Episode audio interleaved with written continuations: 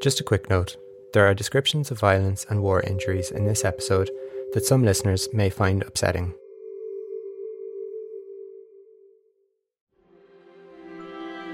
You're listening to Resident. Rehivasi. Mkazi. Banor. Muqim. Habitante. Beboer. Deganashi. Al-Muqim. Residente. A 10 part series exploring individual perspectives on the immigrant experience in Ireland and the personal histories that led them here. This is episode 2 Tarek.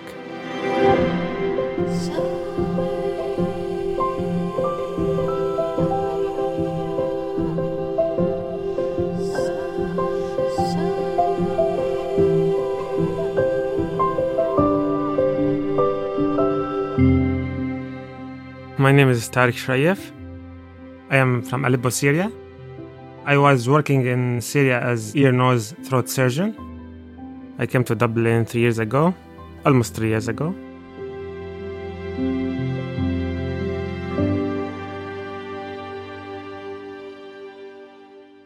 I think I can describe my childhood as was so happy. Part of my happiness as childhood because I have two brothers. So uh, my older brother 1987 and my middle one is 1988 and I am 1990. So are like friends and brothers. Playing football outside, uh, going to school together, back together, watch some maybe uh, cartoons after we finished uh, school. My father is uh, is engineer, electrical engineer. My mother is like teaching uh, Arabic for high schools and and college. So we are like uh, well educated like uh, family. My middle brother, he's in France now. He's telecommunication engineering. I have two sisters. One of them also a doctor. Another, she is preparing to be a pharmacist. Aleppo is very old city, very very old, and it was like in the Silk Road from Asia to Europe. So it's very old buildings and very very nice heritage. So every time I, I have time, maybe in the weekends, uh, we and my friends go to Old City, uh, eat uh, traditional meals there. Like there's something we called hummus, fool, uh, falafel, uh, shawarma, Aleppo food. It's so nice, so delicious, also fatty. it, it- it's not uh, quite a city. It's like noisy city. There's a lot of people out, outside selling their stuff, some maybe traditional music, and waiting for the customers to come to buy. Everybody is welcoming you. Everybody is generous. You feel safe. It's it's full it, it's full of life. City full of life.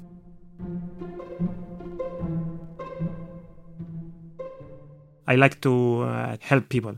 It's my like passion. Like, I want to help people. So uh, when I was in high school, my older brother he was like I think second year uh, in mid school. So I like seeing his papers, his uh, what he was studying at that time. I think oh, oh, finally I I found my passion. My passion is for uh, medicine. I have high grades, so I I can easily enter the mid school in Aleppo University Hospital. It was so interesting, so nice. The- I, I really miss these days. Our, our teachers, our professors was nice, kind. We learn a lot, and uh, I, I study when I have to study, and then when I don't have to study, I I just like having fun, going outside, playing football, table tennis, basketball with my friends. Everything was nice. Everything was nice until the war came and started, and it's ruined everything. when I was in like uh, fifth year, the war starts in Syria. Day by day, you have you have lack of electricity, lack of water, lack of uh, some food, and uh, then the Aleppo divided two two sides. One side with the regime, one with the rebels, and uh, tough, tough, very tough like uh, time at that time.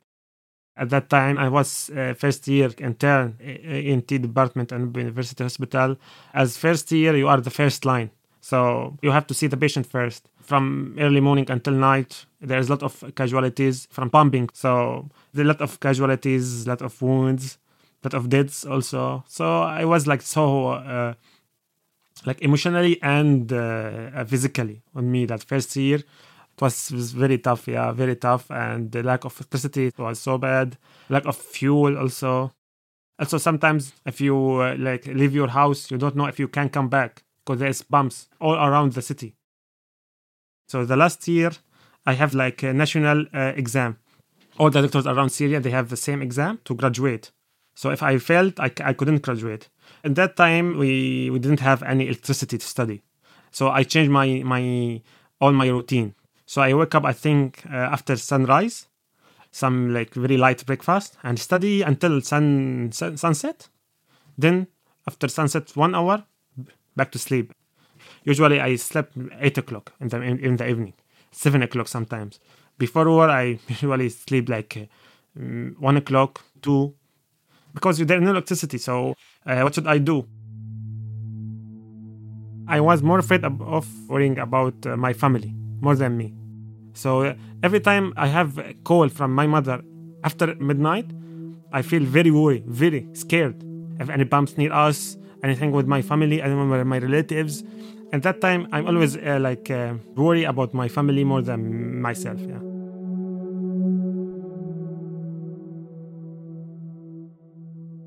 What happened one day is my mother called me in the morning and she told me uh, that your cousin uh, passed away. He was he was in the barber. Then he left the barber shop and he was uh, speaking with three of his friends in the corner of his house. Then she told me that his bumps uh, near them and four of them uh, passed away. I was so shocked because he is like the same age of me. And two weeks ago, I was having lunch with this cousin in his house he invited us, me and my mother, to have uh, like uh, lunch with him, and we have lunch with him, and he was preparing to travel to to have his own business in Egypt. So she told me he is in your hospital. So my uncle came, and he wants to take the body and go to the cemetery. So I went down to where they put the the bodies but because we have a lot of uh, bodies, we don't have the fridges, fridges to put inside. So they put in in like a, in big room, like dead bodies in the ground, just like this. At that time, my older brother was a doctor in also in the hospital.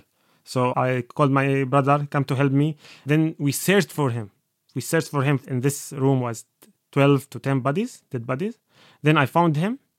So I asked somebody who in charge to take this dead bodies from down to up and he told me that I'm very busy now. Uh, come and take your cousin by, by your own. So I put him in some like uh, mobile bed. Then we gave him to his uh, his family. After that, I discovered that all his blood covered my my clothes. I was shocked, like totally shocked. I, but I can't leave my emergency department without any doctor because I'm first line doctor and there's lack of doctors at that time. So I I, I asked one of my like colleagues if he can cover my place for one hour. So I take a shower and back to uh, back to work. So this is what this is life like. I don't think I have time to grave or to be sad like, like that.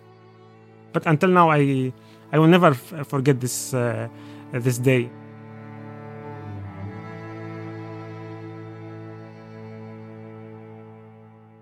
I don't want also to waste four years of studying in school to travel. So I decided to stay in my city, stay in my university, finish my middle school. Then, if I found after I, I graduate a, a chance to travel, I will travel. But this chance didn't come until mid of my residency at my hospital. My friend told me, okay, give me three thousand dollar. We and you will go to to Germany it was like you go to Turkey to Izmir, from Izmir by uh, by small boat to Greece, from Greece walking to Germany.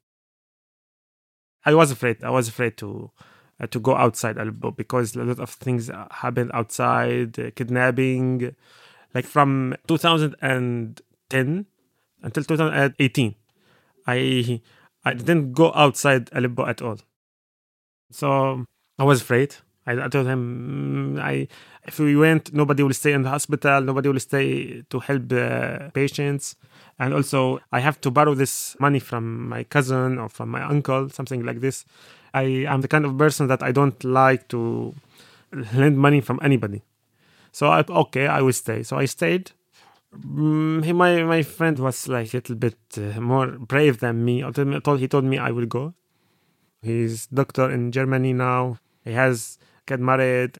Everything is go- good with him. But this is my choice. My choice was to stay, and I don't regret on this uh, decision. I have work as ENT volunteer doctor.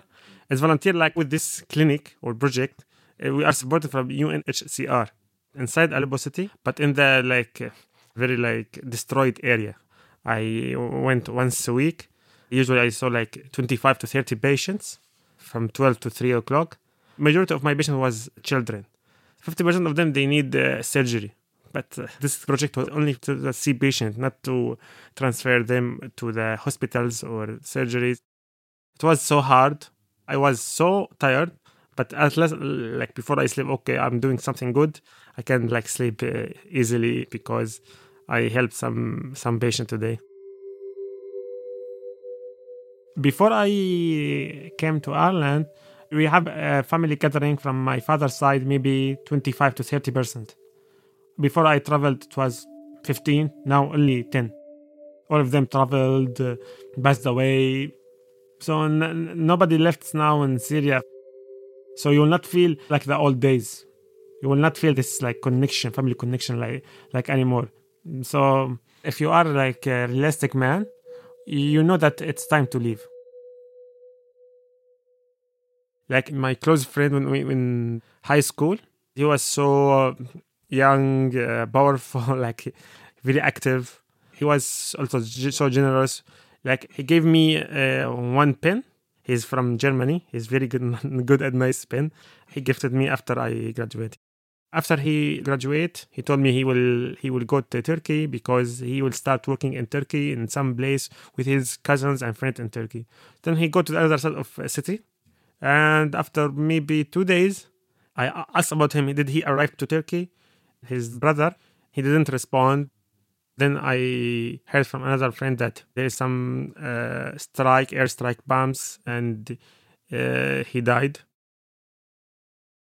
Everybody was died around me at that time. Killed, died, uh, kidnapped. So you I used to this, but but closer friends affected me a little bit. But at that time, I prefer to be busy to like be busy in the work in the hospital. So i don't like i don't think a lot about what is happening what happened before. This is like my own way to to like uh, escape from this uh, bad memories. Just like keeping my life busy with uh, work. Until now like i only use this pen that he gifted me after i graduated all my studies was with this pen. I don't use any other pen. So until now he, is with me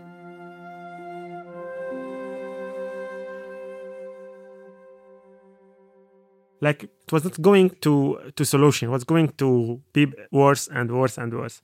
So at some point of time you know that you don't have future in this place. If you stay you just like uh, you delay your uh, your fall. Like when we graduated from Aleppo University at mid school we were like I think 500 to 600 uh, doctors. And now I think only maybe 10 10 doctors stay in Aleppo or in Syria. All the others now uh, like uh, outside Syria. Majority of them in Germany, working as a doctor. A lot of UK, Manchester, York, France, some of them in France, Turkey, Gulf area, Qatar, uh, Dubai, Egypt, America also. Maybe there's 20 in America. Uh, nobody in Ireland, only me. My cousin, he told me that there is an Irish government program funded by uh, UN to like accept maybe 3,000 or 4,000 Syrian refugees. So if you have any part of your family, Irish Syrian or Irish, he can apply for part of his first degree family or cousin. It's, it's called family reunification. So he applied for his father, mother, and sister, and me. He told me, I applied for you. I don't know the decision. It will take one year to know the decision. So I was doing my PhD. And then after one year, it was like uh, 4th of January. I remember that, that day, like until now. A private number called me Private number is more like it's from the international. I answered, he told me, How are you? Your application is accepted now and prepare yourself to travel. I was very happy that I will have new life. I can continue my study here. Happy and worried little, a little bit because I will leave my comfort zone. Because I totally leave all my comfort zone. I have my family, I have my patients, but I told my family, and everybody was happy, and and I'm here now. Yeah, it was Friday, 8th of uh, March 2019. We traveled four persons me, my cousin's father, mother, and sister. At that time, I had good sleep. I don't know why. Usually, I don't have good sleep in Syria. uh, then I, I don't think I have good, uh, like a proper uh, goodbye to my family. Honestly, I am very, I'm very bad in say goodbye to anybody. I don't like to say goodbye to anybody, like in general. Not like hugging and tearing. And you know that at least you're not back maybe eight years, ten years. They were they were crying, but I'm not. I couldn't uh, cry. I don't know why until now. So uh, we go from uh, from Aleppo to Damascus, from Damascus to Beirut. Um, thank God everything was good, nothing happened. And then we go to Beirut International Airport. My first time I traveled outside Syria. First time I am in the airplane. My first time. So it was so nice like to be in the airplane. Uh, after that, we arrived to Istanbul. From Istanbul, straight away, transit uh, to Dublin. I was so happy that I arrived. It was like uh, happy and sad together. Like you can't uh, like uh, okay, who is happiness more or sadness more? No, you can't. It's it's got like mixing together. In the beginning, I had slightly depression, not severe depression, like a little bit depression. Why I'm here, why I'm left my comfort zone, my patients, my family. Like my source of happiness is help people. I will be very pleased and I am very happy to help any person who needs help. But a lot of doctors here struggling for two, three years to start working as, as a doctors here in in Ireland. So I need that I, I will struggle to start working, at least like for the first job. When you start working, you will feel more comfort. You can feel like you have more integration with the society and community here. And you, you can feel that you are doing something. So what should I do? So okay, I have to register in Irish Medical Council. So okay, you will have to pay fees for like uh, your exams. You have to be patient. I I focus on my studying, and thank God I passed. But it's take time, especially in COVID nineteen, because I have uh, two delays. And one first exam one delay, second exam two delay. I lost like one year at least.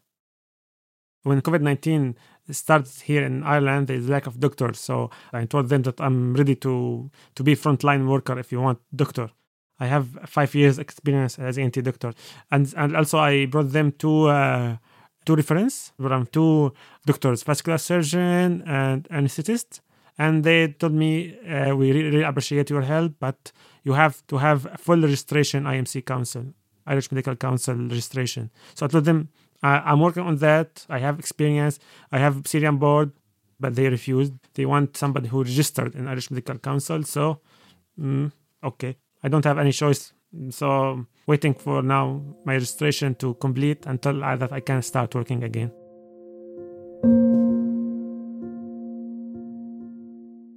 I was still like uh, remembering every details in my Aleppo University Hospital. Every patient I, I helped. Some girl came to our hospital. She has incision in her throat. She couldn't breathe. She breathed from the hole in her neck. So it was a very emergency. So this hole will, will collapse and she will like uh, die. So straight away to the emergency room. There is no no place. So we have something like recovery room. They're not not well well prepared. So then I lie her down. I, I bring my tools very fast and, and try to open this uh, this opening to have like a tracheostomy. Just to open the hole to put the, the tube to breathe. So i called the, the specialist. He couldn't arrive in time because there is pumping and they closed the, the roads. He told me you are alone. It's my first time i am alone in like major surgery like this. And there's a 10 years old girl and her father was shouting crying and told me please I lost my my son. I don't want to lose also my my daughter, and his his uh, wife also in the operation room next to me. So mother and daughter. I think at that time I'm not ready to take it. I'm not ready at all. But uh, the anesthetist told me, Dr. Tarek, that you have to put the, the tube now or she will die. I, I put the tube and thank God she she survived. And after that, uh, before I traveled, she came to the department and she thanked me and her father. I was so happy. so so happy. Like I, I can like uh, I'm like I save her life. I I'm not really prepared to do it, but uh, something happened. I I don't know how I have this power or strength to do that. Every time I remember these stories, give me some like hope or some fuel, like a fuel to continue studying here. Not like to uh, regret or like I don't want to continue. I remember that I want to be a doctor here. I want to be a doctor. I don't want to be uh, useless. So I want to help uh, in, in hospitals, helping Irish patients. This is part of my goals that I want to give them something back.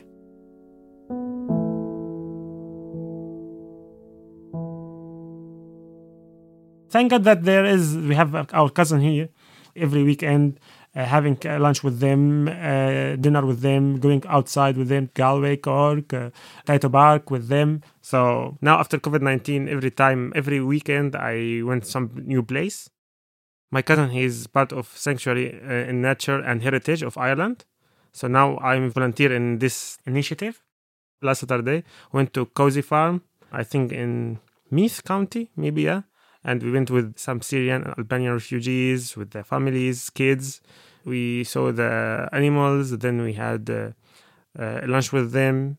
So I like to volunteer. It's like uh, I like to do something. So it's help us, me or any any like uh, refugee or immigrants to to know Ireland heritage and culture and history. So this is part of this integration with the community in Dublin or in Ireland in general.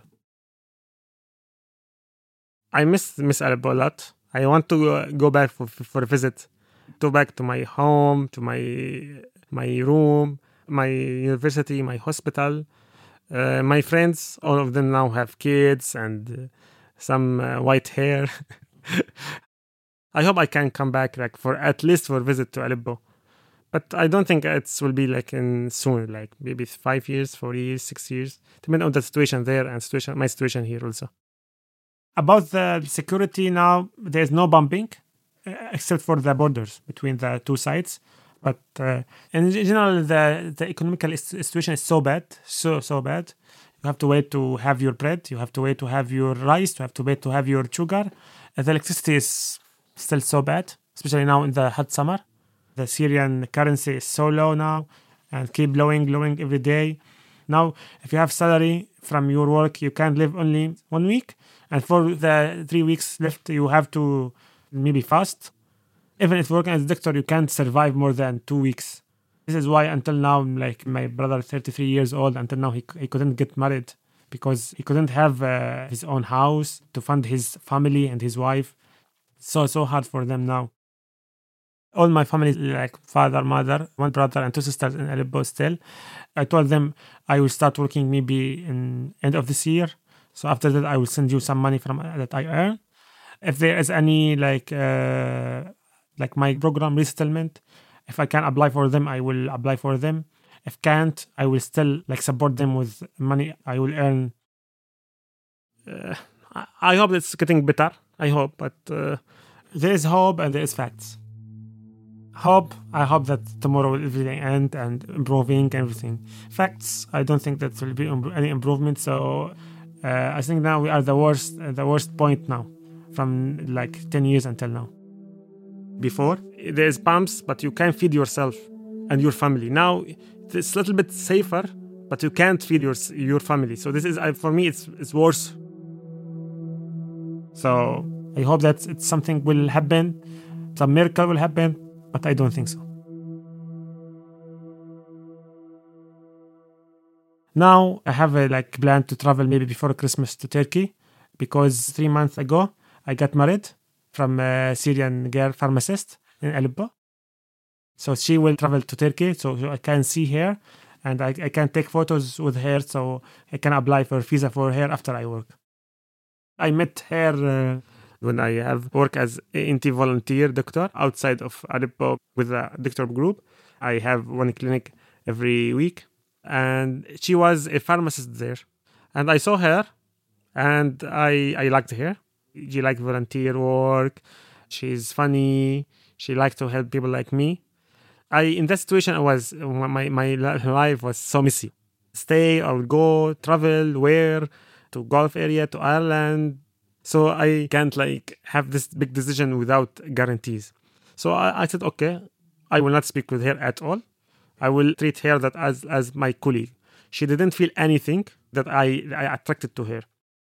Last year, I feel that it's time now. Now it's time, like because I will register in Irish Medical Council, then I will start working, then I can apply for her to uh, join me.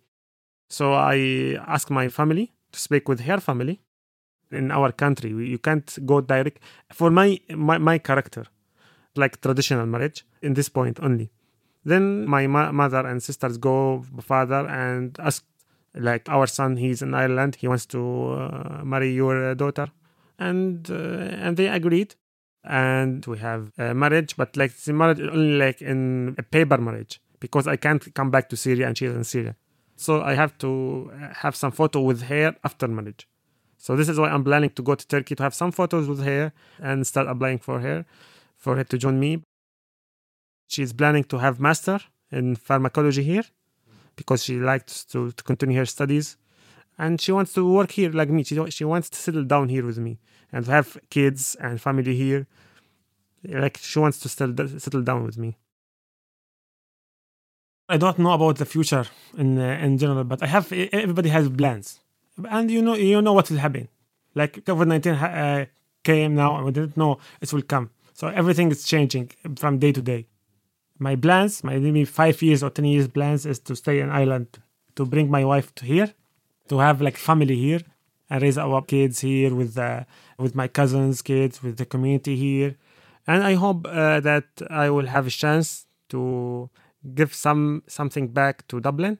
I want to stay in Dublin and Ireland to to give it something back to the Irish society. I I thank God that I am here now and I'm ready now to to be a doctor here in Ireland.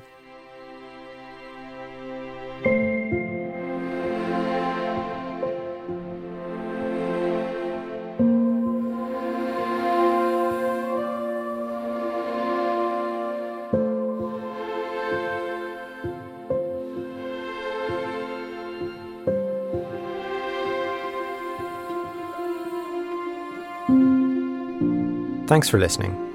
This has been a Bearprint Media production, produced by Bjorn Mac Giolla and me, Rob Flynn. Edit and mixed by me, with original music by Haku Yeo of Sonic Gate Studios. Special thanks to all our contributors for making this series possible. This series was funded by the Broadcasting Authority of Ireland with the television licence fee.